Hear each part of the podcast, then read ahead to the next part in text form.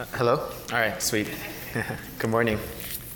You know, there are some weekends where I feel like the sermon that I am preparing is a sermon that my own heart needed to hear the most. And this weekend, especially, I've come to trust that God asked me to preach this specific message today. And it was another instance of God pouring His grace upon my life to show me the grace and the mercy and the help that I need in the time that I needed the most. Because I think today's passage is something that I needed to hear the most. And so it's my privilege to share it with you guys. You know, it's been a little over three weeks, and some of you guys know, but my younger brother was hospitalized, and he's still there. And without going into too much detail, it's been a very trying and difficult time for my family. It's been exhausting because he's my brother. And I want to do everything that I can to be there for him because I love him. But I am coming to a slow understanding that realistically there's not much that I can do for him except pray for him and be there with him, even though I want to do so much more.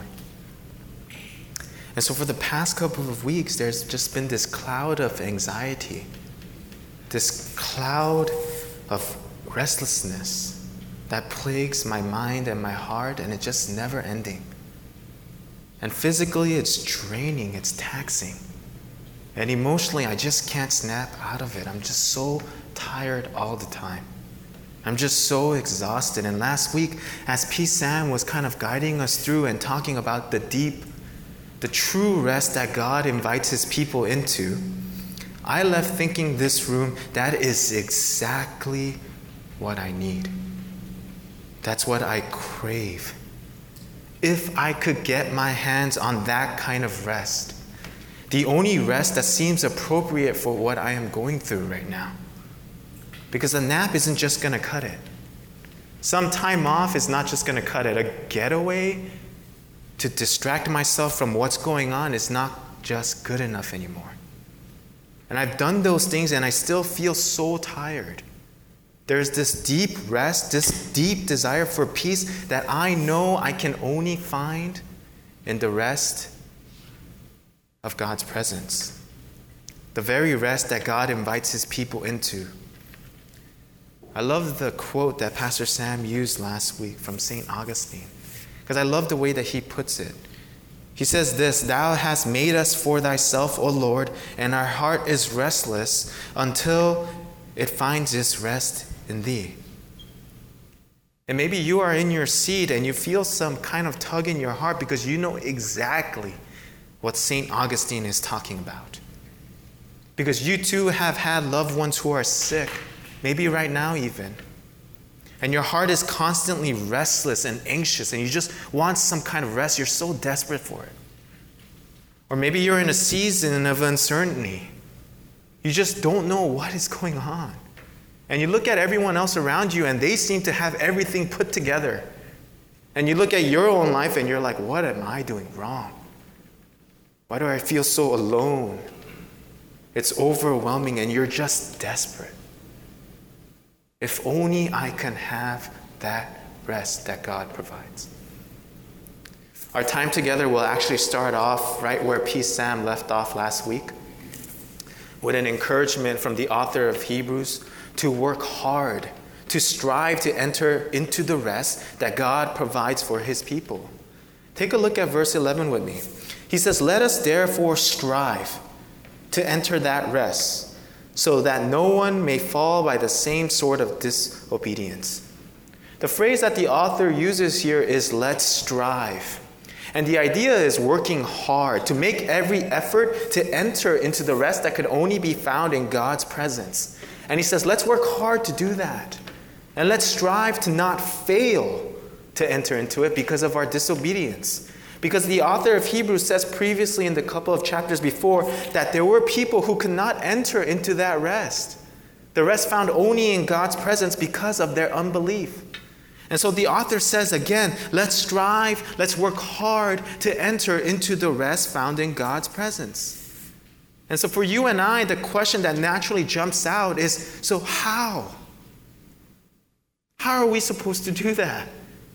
How am I supposed to strive? How am I supposed to work hard? What does it look like to work hard and strive and to make every effort to enter into this kind of rest? How can I gain access into this kind of rest? How can I not fail? Because for me, that's what I so desperately want. It's what my soul craves. The way that you and I can strive, the author of Hebrews is going to show us. The way that you and I can make every effort, the way that you and I can work hard in trying to enter into the rest that God provides, into the rest that can only be found in His presence, is by continually coming face to face with the gospel every single day. Specifically, like this on the one hand, to come face to face with the gospel that reveals to us who we truly are and what we truly are. But not just that, but on the, that on the other hand, the gospel reveals to us and provides for us the help that you and I desperately need. So, on the one hand, the gospel that exposes to us who we really are, and on the other, the gospel that provides to us the help that we need. So, first, how do we strive? How do we work hard? We first need to allow the gospel to reveal to us who and what we truly are. Take a look at verses 12 and 13 with me. For the word of God is living and active sharper than any two edged sword, piercing to the division of soul and of spirit, of joints and of marrow, and discerning the thoughts and intentions of the heart. And no creature is hidden from his sight, but all are naked and exposed to the eyes of him to whom we must give account. Now, on their own, these two verses are very popular verses. You've probably heard of them because they really help to highlight the power of God's word. But when you and I take these verses in the context of today's passage, at first glance, these verses seem really random. They, they, they don't belong, they're off putting.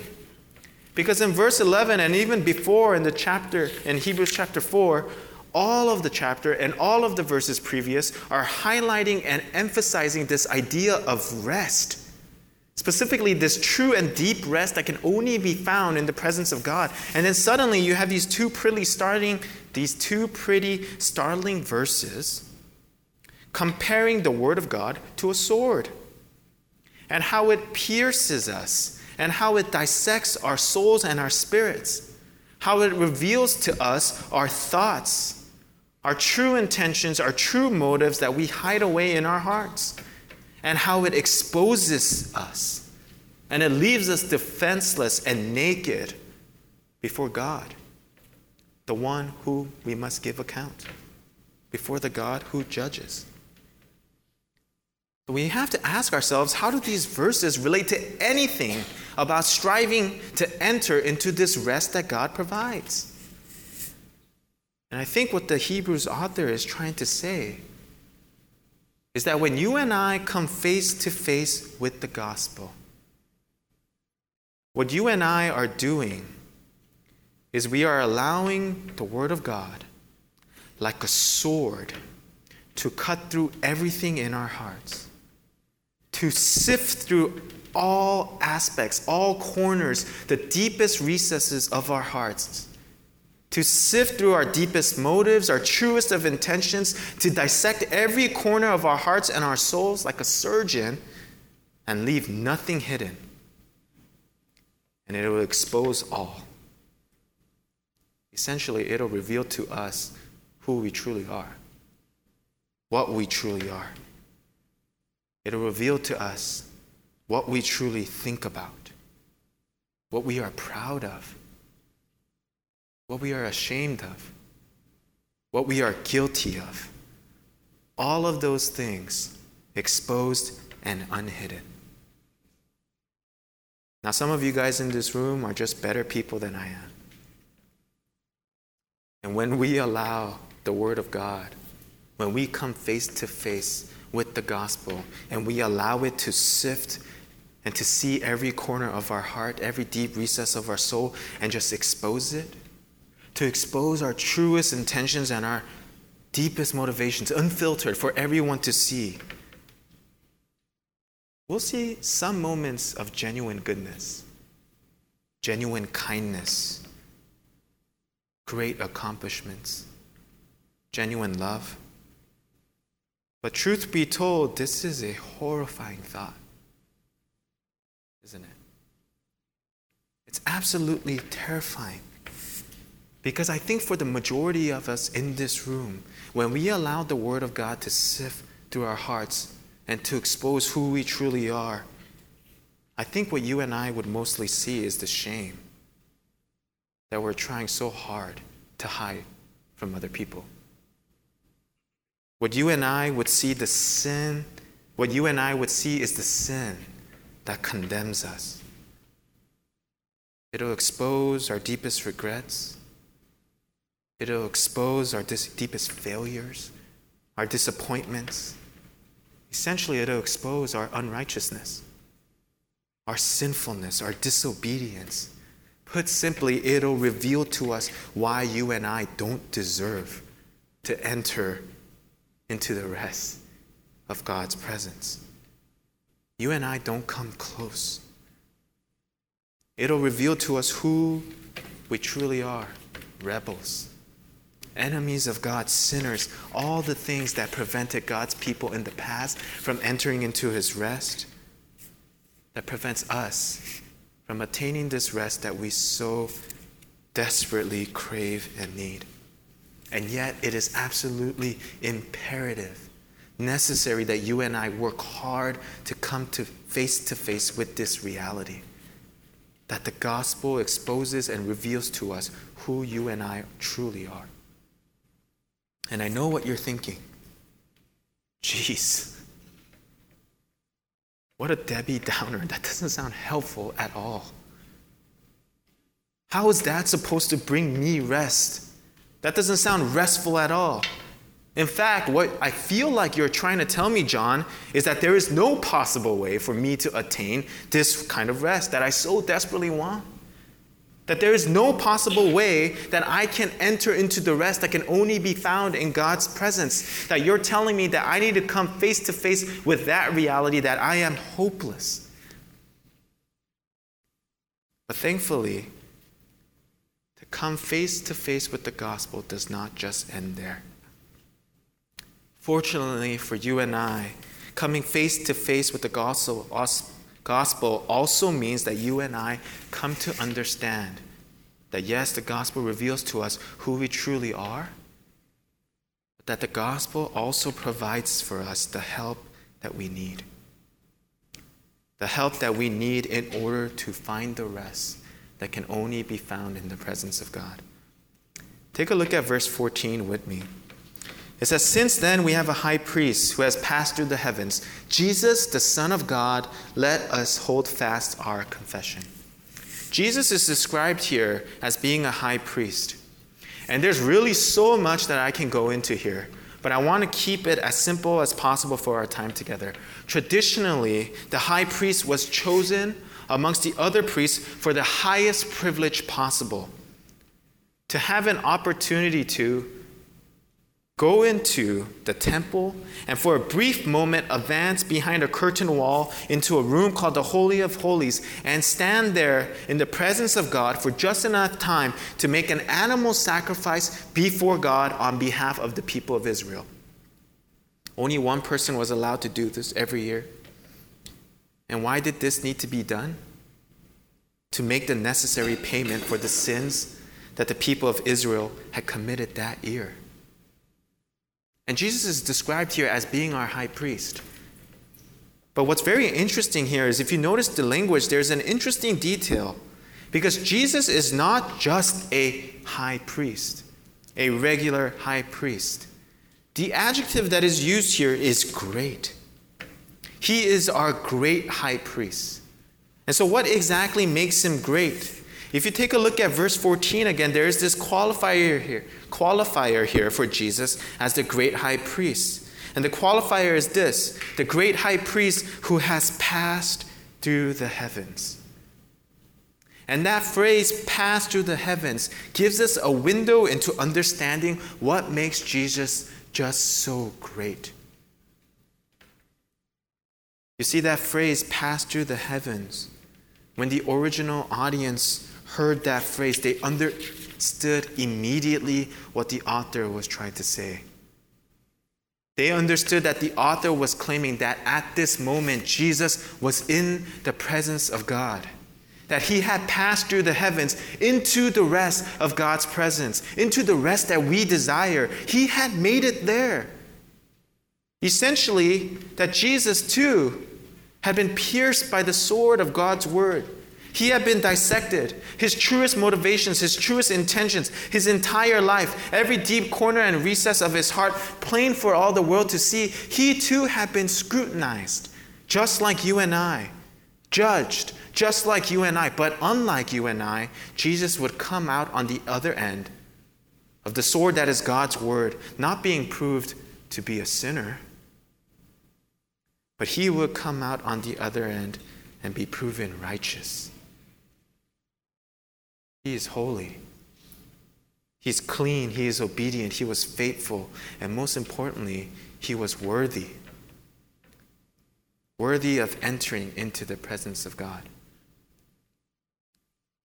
And yet, as the great high priest, as our great high priest, Jesus, the one who lived the perfect life that you and I should have lived, the one who was proven to be obedient and righteous and holy and perfect, he bears the punishment of our disobedience upon his own shoulders. He took the price of our sin, death, upon himself. And he presented himself as the ultimate and greatest sacrifice on our behalf. And by doing so, what does he do? He secures us eternal access into the rest of God's presence, into the rest that you and I so desperately crave and need. How do we work hard? How do we strive to enter into the rest that can only be found in God's presence? We need to daily and continuously come face to face with the gospel. The gospel, on the one hand, that reveals to us our true nature unrighteous, guilty, sinner, unworthy to enter into the rest of God. And yet, on the other hand, the gospel that reveals to us the very help that we need. The work of our great high priest, Jesus Christ, paying the price of death that you and I could not afford to pay. And how we work hard and how we strive to enter into the rest that we desire is we confess that to be true every single day. But to be honest, there is a little bit of tension here still for us, especially for me, because that sounds great. Okay, I get it. I'm a sinner, I'm unworthy. I am so desiring and craving this rest, but I know that on my own merit and my own worth, I cannot have it. But thanks be to God who gives me the help that I need. But I still don't understand how that is supposed to help me now. How does that help me in my moment of suffering now? How does that help to quiet my restlessness, bring peace to, bring peace to my anxiety? How does that exactly help me in my present moment of weakness? How does the rest that can only be found in the presence of God help me in the moments where I'm so exhausted, where I'm physically and emotionally drained, spent, where my heart is filled with unrelenting restlessness, how exactly does Jesus, being our great high priest, really help me here? How does he help me in my present time of weakness, in my present moment of pain and turmoil, in my present time of need? Take a look at verse 15 with me. And this is where we'll end. It says, For we do not have a high priest who is unable to sympathize with our weaknesses but one who in every respect has been tempted as we, we are, yet without sin. Some of you guys know, most of you guys don't, but I studied philosophy, the most useless major at UCLA for my undergrad. It was useless until I had to prepare this sermon. and I remember sitting in my philosophy of religion class one day, and sitting there and just learning about all the different religions in the world and noticed that there is a teaching that is completely unique to the Christian faith. And it's this idea that God Himself, the creator of this world, the king of our hearts, made Himself vulnerable. That He subjected Himself to suffering and pain by coming down as a man out of love for his people and a desire to draw them to him. You see, there's no other religion in the history of this world that even comes close to this idea. It is fundamentally unique to Christianity because in all other religions, God is up here. And you and I are down here. And you and I have to make every effort to make it up there. But the remarkable thing about our God is that He abandons the heavenlies, He abandons the comfort, He abandons the throne and enters into our world. He comes down as a vulnerable man and becomes subject to the most searing pain to the most crippling loneliness and dies the most unjust and agonizing death. You see, in Jesus, we not only have a high priest who paves the way, who secures us eternal access into the presence of God for us, but we also have a high priest who understands and sympathizes with all of our pain. He understands our loneliness. And not just in a way, in a theoretical way, where we go, well, yeah, duh, God knows everything, so He must know our pain.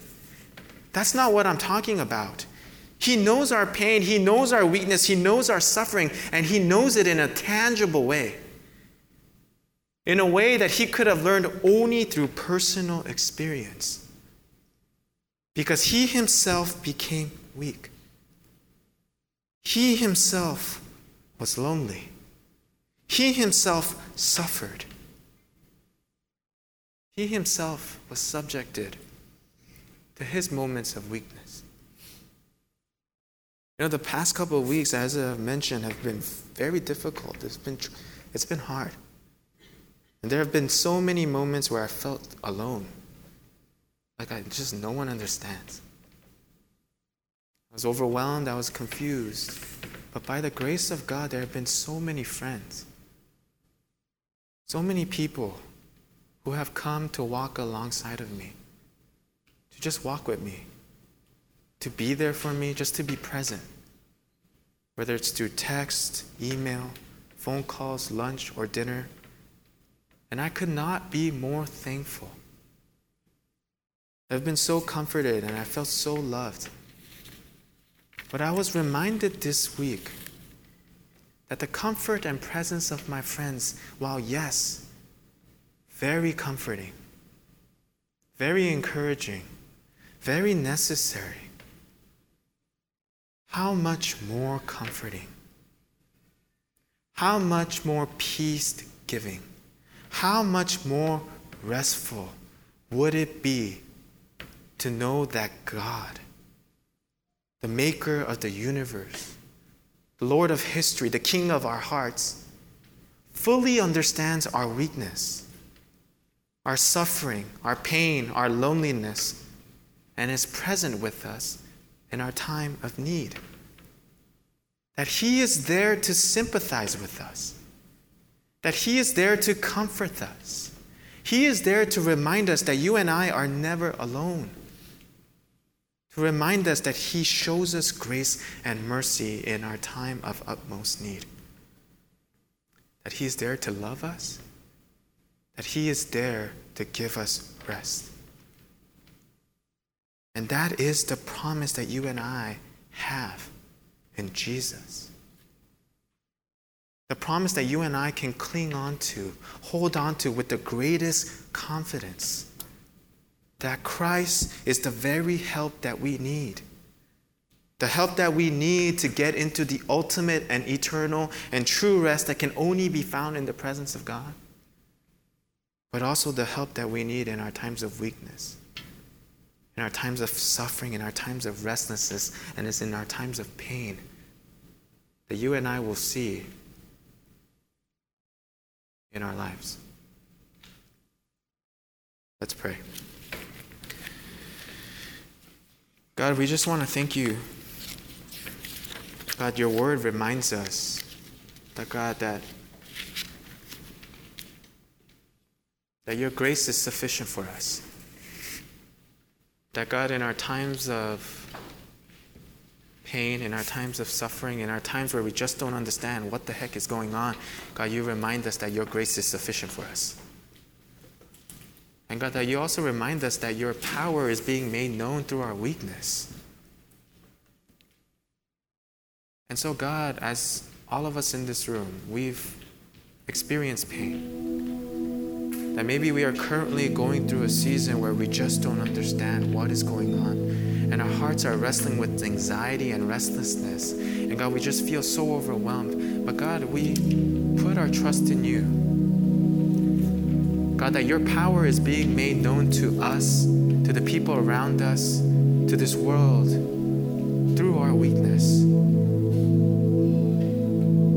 God, help us to remind ourselves of the truth that we are never alone, you are there with us in our suffering, not as a spectator but God as a God who fully understands.